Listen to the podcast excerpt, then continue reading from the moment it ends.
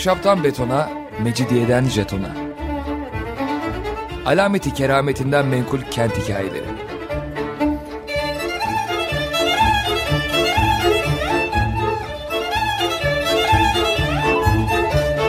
Hazırlayan ve sunan Pınar Erkan.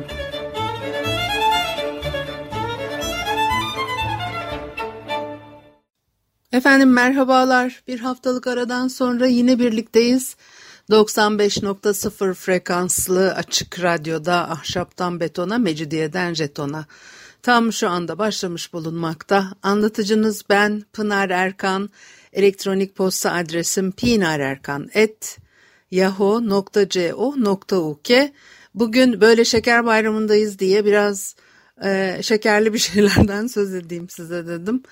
E, tabii gelenekler, çok farklı milletlerden, e, kökenlerden insanların bir arada yaşadığı e, bir e, şehir olarak İstanbul yeme içme bakımından da her zaman çok zengindi ve İstanbul usulü denen bir şey var. Her şeyin en incesini aslında bir taraftan da ifade ediyor.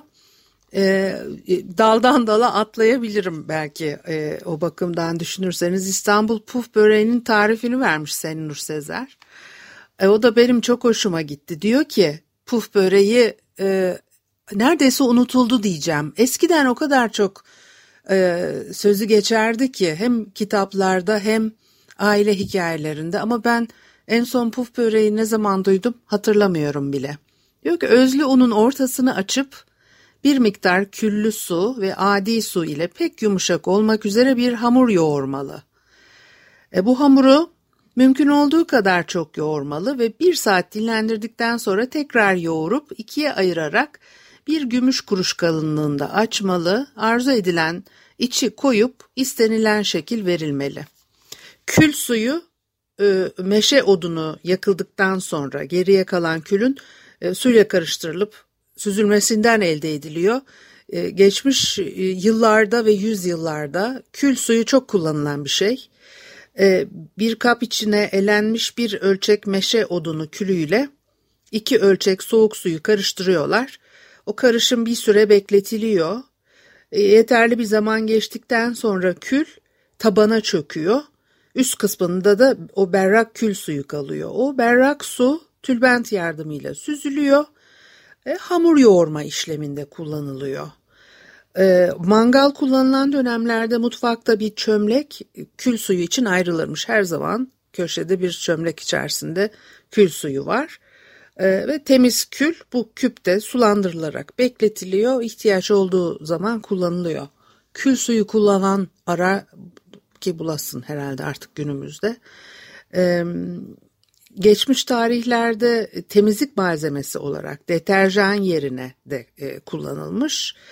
E, hamur işlerinin yapımında kullanılmış. O kül suyuyla yoğrulan hamurdan yapılan tatlılar daha gevrek oluyorlarmış.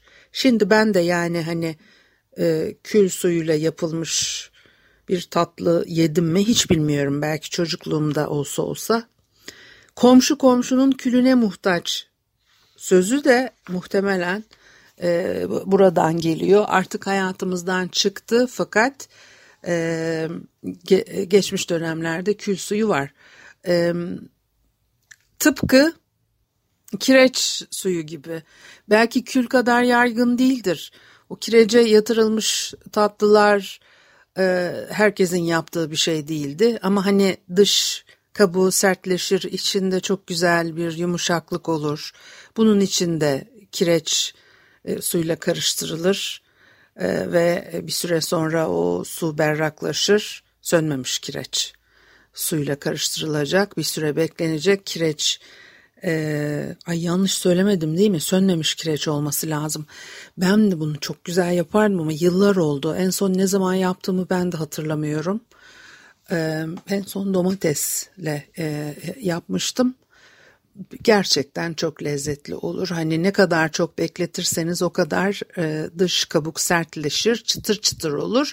İçi böyle yumuşacık olur ve onu şekerle kaynattığınız zaman inanılmaz lezzetli bir e, e, şık böyle incelikli bir e, tatlı ortaya çıkıyor. E, pek çok meyveyle yapmakta e, mümkün e, kireçte bekletilmiş tatlıları.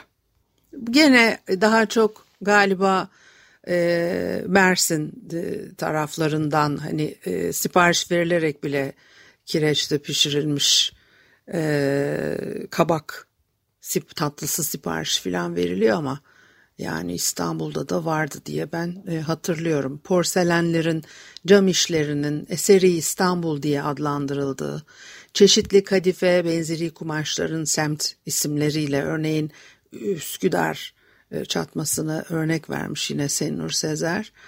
E, e, Üsküdar çatması olarak anılıyor. Yazmaların Kandilli'de basılıp deniz suyuyla yıkanarak kıyıda kurutulduğu bir İstanbul'u özlemek için artık çok geç diyor. Deniz kenarı evlere salkım salkım asılmış çirozlar da yok. Hiçbir şey yok zaten.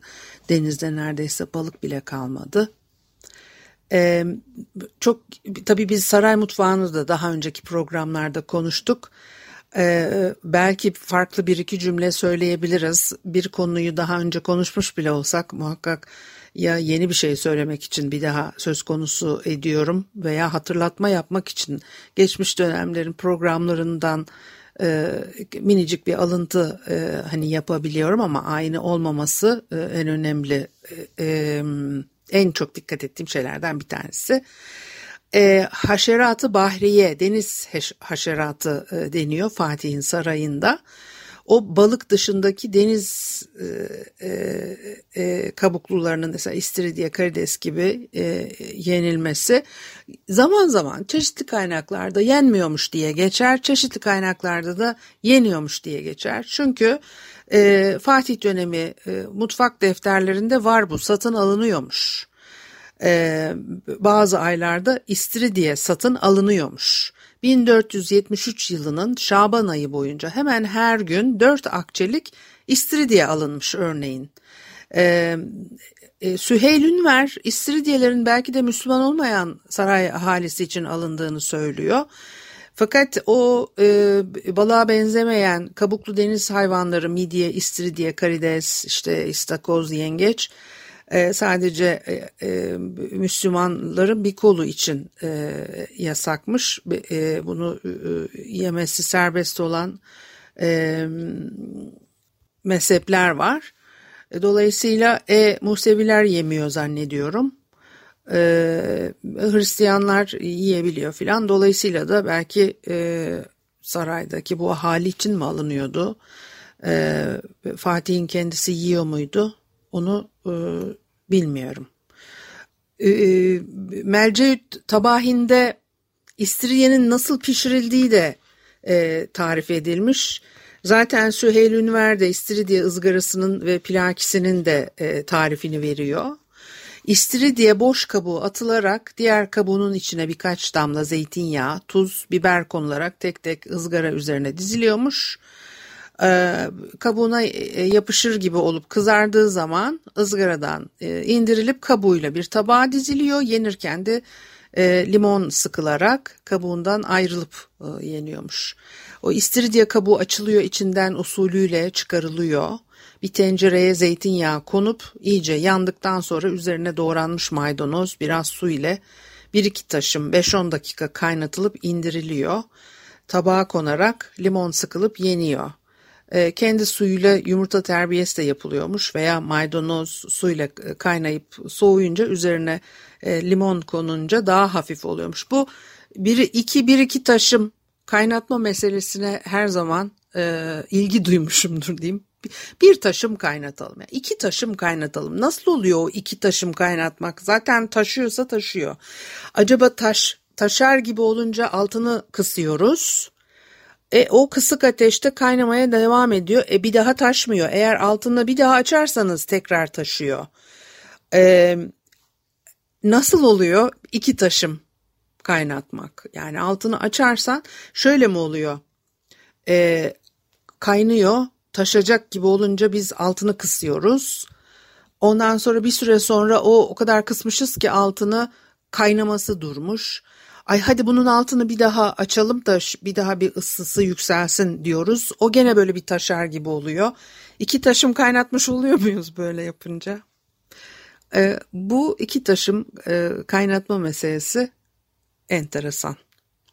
Haliç'te 4. Murat zamanında tutulan istiridyeler Halic'in taban çamurunun e, sürekli çıkartılarak dalgıçlar tarafından e, kiremit seramik yapının, yapımında kullanılması e, Evliya e, Çelebi anlatır e, bunları gerçekten de Halic'in tabanından çıkartılan çamurla yapılan o kiremitler Haliç'teki konakların, köşklerin, konutların çatılarını kaplar. Özellikle Hasköy tarafında uygulanır ve tarihi yarımada kıyılarından baktığınız zaman o Hasköy'ün e, aşama aşama yükselen e, topografyasında e, iç içe geçmiş. E, e, sonsuz denecek kadar çok sayıda meyve ağaçları ve yeşillikler arasında kırmızı e, kiremitli çatıların pırıl pırıl e, oluşturduğu manzara e, anlatılır. Ama bir fotoğraf var mı derseniz hayır bir fotoğraf dahi yok. Yani Hasköy'ünde bu kadar şahane olduğunu hep e, kitaplardan, e, anılardan özellikle e, okuyup öğreniyoruz. Bir tane de bu döneme ait diyelim ki 19. yüzyıldan bir fotoğraf olsaydı da şöyle karşı kıyılar bomboş görüyoruz değil mi? Var elbette o döneme ait fotoğraflar var ama böyle anlatıldığı gibi bir Hasköy görmek çok mümkün değil. Bir müzik arası verelim ondan sonra devam edelim. Efendim Açık Radyo'da ahşaptan betona, mecidiyeden jetona devam ediyor. Haliyle Pınar Erkan'ı dinlemektesiniz ve de ben de size işte e, İstanbul'un farklı dönemlerinden oradan buradan e, yine yemek tarifleri umarım istiridyeyi programda niye pişirdin diye e, isyan edip eleştiren de olmaz. Bir hani geçmiş dönemlerin alışkanlıklarını tabii anlatmaya çalışıyorum ilginç e, olduğunu düşünerek. E, şekerlerden, tatlılardan da e, biraz söz etmek istiyorum ama önce bir Ahmet Mithat'ın Müşahidat isimli eserinde 1890 yılında ilk defa basılmış. Şehrin sebzelerinin hale gelişini anlatıyor. O belki de yemiş iskelesidir o hal demiş Seynur Sezer e, henüz güneş doğmamış bir şehirde e, e, belediyecilerin kontrolleri anlatılıyor. O itiş kakış içinde de sesler duyuluyor. Sıcak pideler, közlemeci, sütlü çay. Sütlü çayın altını çiziyorum. E, seyyar satıcılar müşteri arıyorlar. O arada da seyyar kahveci kendi etrafında kimisi ufak iskemlelere, kimisi yerlere oturmuş çiftçilere, hamal, kayıkçı, madrabaz karışımı topluluklara kahve pişiriyor. Ee, bir seyyar berber yine e, bu kişilerden birinin ya başını ya çenesini tıraş ediyor. Ya Langa, Yedikule gibi taraflardan yük getirmiş veya Aksaray, Beyazıt, Fatih gibi semtlere yük götürecek bir takım katırlar böyle kuyrukları sallandıkça yakınlarındaki insanların yüzlerine vuruyorlar pat pat falan böyle bir manzara. E, bu manzara e, tabii e, katırların kuyrukları belki insanların suratına vurmuyordu ama e, ticari anlamda o hareketlilik herhalde 1990'lara kadar devam etti tarihi yarımadada. Kapalı çarşının e, hani cinayeti diye bir şey var e, diye ben öyle düşünüyorum. Neyse böyle tatsız e, konulara girmeyeceğim bugün ama gerçekten insana üzüntü veren bir şey. E, binlerce yıldır aynı yerlerde aynı etkinlikler sürüp giderken son 15-20 yıldır bunların neredeyse tamamına yakınını e, kaybettik artık balık pazarında e, niçin e, peynir zeytin satılıyor diye konuştuğumuz zaman buna cevap veremeyen bir genç nesil de var çünkü bilmiyorlar ki ne gördülerse onu biliyorlar Boğaz'da balık görmemiş, doğru düzgün balık görmemiş bir nesil. Dolayısıyla bu bağları kurmakta da zorluk çekiyor. Şimdi e, sıcak pide satıyorlarmış. e, Ramazan pidesi gibi boş pideler, közleme sebze, et, hamurun küllü ateşi üstünde e, pişmiş adı közleme. E, işte hamur işleri falan yiyorlar. Şimdi o e, sütlü çay da ilginç. Ben bu çayı merak ediyorum. Daha önce konuşmuştuk. Çayın e, biliyoruz zaten 1930'lu yıllarda İsmet İnönü'nün öncülüğünde Rize'ye ekilmeye başlandığını ve öyle bir e, çay sevdası memlekete yayıldı üretimiyle birlikte onu da biliyoruz. Ve e, daha yakın tarihlerdeki bir programda da 1890'lı tarihlerde Avrupa'dan çay getirmiş bir zat ve evde pişirip pişirip millete Allah aşkına iç ne olur bir tadına bak. Allah aşkına bir yudum al bir tadına bak diye ısrarla rica etmesine rağmen ay al çay nedir o tuhaf tuhaf bir şey kendin iç bize de zorlama falan diye e, tepkileri aldığını e, konuşmuştuk. Ama bakın yine aynı tarihlerde bir taraftan da sütlü çay e, satıldığını öğrenmiş oluyoruz. Şimdi tabii e, kahvaltılarda yine de acaba çay içiliyor muydu? Gördük e, sıcak süt yaygın olarak içildiğini ama yine de 19. yüzyılın sonunda acaba bu Kırım Savaşı'nda İstanbul'a gelip epey kalan e, İngilizlerden mi? O zaman içiyor muydu ki İngilizler acaba e, çayı sütle içiyordu muhtemelen. E, belki de onlardan mı öğrenildi acaba sütlü çay ve e, çarşıda pazarda satılıyormuş. Şimdi de tabii ikram var bayram ikramları filan e, ağırlamak, hürmet etmek, saygı göstermek demek ikram sözlük anlamı olarak. İkramın da çeşitleri dedik. Fatih'in sadrazamı Mahmut Paşa sarayında kendisine yakın ulema, devlet adamı, ordu erkanı, paşalardan bazılarını tanıdık, itibarlı misafirlere haftada bir yemek yediriyor. Ee, ve mutadı üzere pilavı nohutlu yaptırıyor. Aralarına da nohut büyüklüğünde altın koyduruyor. Ee, kimin kaşığına tesadüf ederse o altın onun oluyor. Ee, servete nail her kimsenin ağzında daima ibzal için altın bulunmalıdır demesi e, de bir alışkanlığıymış. Zenginliğe ulaşabilmiş herkesin ağzında daima cömertçe harcaması için altın bulunmalıdır. Ben bu hikayeyi size daha önce içine altın para koyuyormuş diye anlatmıştım. Şimdi farklı bir şey nohut büyüklüğünde altın e, demek ki bir de onun için çaba harcanıyor yani nohut şekline getiriliyor o altın. Ee, tabii bir gösteriş de var ama yani zaten sultan katında daha başka ne bekleyeceksiniz? 1456'da 2. Mehmet Edirne'de oğlu Şehzade Bayezid ve Şehzade Mustafa'yı sünnet ettiriyor. O davetli ulema ile birlikte yemek yeniyor. Tepsilere şekerlemeler doldurulmuş. Bunlar ikram ediliyor. Bir de o meyve şekerlemeleri kutulara da konarak yemeğe gelenlere kutu kutu verilmiş. Osmanlı geleneklerinde çok var. Şeker, türlü çeşit. 1809'da e, İstanbul'a, 1810'da ya da e, Lord Byron e, annesine anlatıyor İstanbul'u, Atina'nın, Efes'in, Delfi'nin harabelerini gördüm. Türkiye'nin birçok yerlerini gezdim. Avrupa'nın bir kısmı, Asya'da çok şeyler gördüm ama Yedi Kule'den Halice kadar uzanan, iki taraflı görünüme yaklaşan ne bir doğa ne de bir sanat yapıtıyla karşılaşmadım diye anlatıyor. Ve e, Vezir Tepedelenli Ali Paşa'yı anlatıyor annesine anneme saygılarımı e, bil, saygılarını bildirmemi istedi. İşte size Ali Paşa namına saygılarımı sunuyorum. Türkiye'de kaldığım sürece kendisini bir baba olarak tanımamı, onun da beni oğlu olarak bildiğini söyledi. Gerçekten de bir çocuğa karşı gibi davranarak bana günde 20 kez bademler, şerbetler, meyve ve şekerlemeleri gönderdi durdu diyor. Ee, o da işte bir yabancı misafiri sevindirmek için düşünülmüş e, naifçe mi diyelim e, bir ikram. Reçelleri, şumrupları hatta salçaları güneşte pişirmek de İstanbul'da yaygın geçmiş yıllarda yüzyıllarda da yaygınmış. Gül şurupları, gelincik şurupları ayıklanıyor. Uçları e, gelincikte siyah, gülde beyaz olan e, kısımları kesilip e, çiçek yaprakları, şeker, limon tozu ve suyla genelde de güneşte uzun süre bekletilerek hazırlanıyor.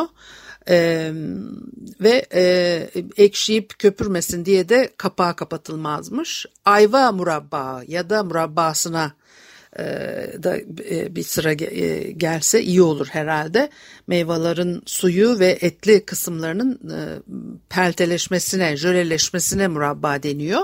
Ayva kabukları ve çekirdekleri ile birlikte pişiriliyor. Hem rengi güzel oluyor hem de içerdiği o pektin yüzünden jöleleşiyor. Muhakkak çekirdeklerin içine katılması gerekir bu, bu kıvamı ve rengi elde edebilmek için. O ayvanın ağırlığı kadar suyla istenilen ölçüde şeker, bir buçuk kilo ayvaya 3 su bardağı şeker ya da yarım kilo ayvaya 1 su bardağı şeker veya işte siz ne kadar istiyorsanız ayarlarsınız. Bir iki kabuk tarçın, 4-5 karanfil e, bunu böyle kaynattığınız zaman e, murabba oluyor. Ayva parçalanıp kabuk çekirdekleri bir tülbende sarılacak. Ağır ateşte ezilinceye kadar iyice pişirilip e, kevgirden ve e, tülbentten e, e, geçirilecek. Şekeri karanfil katılarak perleş, e, pelteleşinceye kadar kaynatılıp o kaselerde saklanıyor. Kalan posanın biçimlendirilip kristal toz şekere batırılarak ayva şekerlemesi hazırlandığı tarifler de var. Sirkeyle bal karışımından söz etmek isterim. Sirkencubin e, deniyor buna. Tat için e, gerekli miktar dengesinin e, tutturulması çok zor. Su, bal ve e, sirkenin aynı ölçüde olması e, lezzeti sağlar deniyor ama o el ölçüsü ya da sirke e, ve balın lezzeti mutlaka önemli çünkü hepsi aynı değildir ya her zaman. E, bir Perili Evin Esrarı e, isimli bir öykü yazmış Nezihe Muhittin 1934 yılında 40 yıl önce yaşanmış bir olayı anlatıyor. Zengin bir konakta kahve sunumunu anlatıyor. Şöyle çabucacık içeri girdiler döşeli dayalı büyük bir divanhane. Tavanları sedef kakbalı, e, kakmalı muhteşem salonlar, her tarafta yaldızlı saray takımları, sırmalı fistanlar giymiş boypoz, sülün gibi cariyeler. Angelika bunları görünce öyle bir şaşkınlığa uğramıştı ki adeta bastığı yeri fark etmiyordu. Biraz sonra gümüş tepsiler içinde altın zarflı fincanlarla kahveler geldi. Angelika böyle mis kokulu Yemen kahvesine bayıldı. Hele arkasından yetişen ahududu şerbeti ömründe içtiği şey değildi. Şerbetten sonra billur tabaklar içinde yemiş geldi. Portakalından, muzundan, dut, kayısıya, bademe kadar. E, Angelika gözlerini kamaştıran o sunumla hem e, yoksul hayatından hem de e, eşiyle oğlundan caymayı göze almış.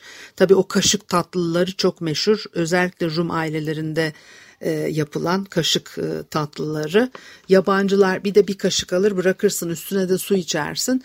E, yabancılar e, İstanbul'a geldiklerinde neden sadece bir kaşık al, alınıyor diye buna bir türlü akıl erdiremezlermiş. Neden olacak? Yani kaşık kaşık yiyecek misin? Önüne son derece şık, zarif bir tepsi içerisinde sunulmuş bir ikram var. Ne yapacaksın? Kaşık kaşık karnını mı doyuracaksın onlarla? Efendim bu haftalık da bu kadar olsun. Haftaya görüşene kadar hoşçakalınız.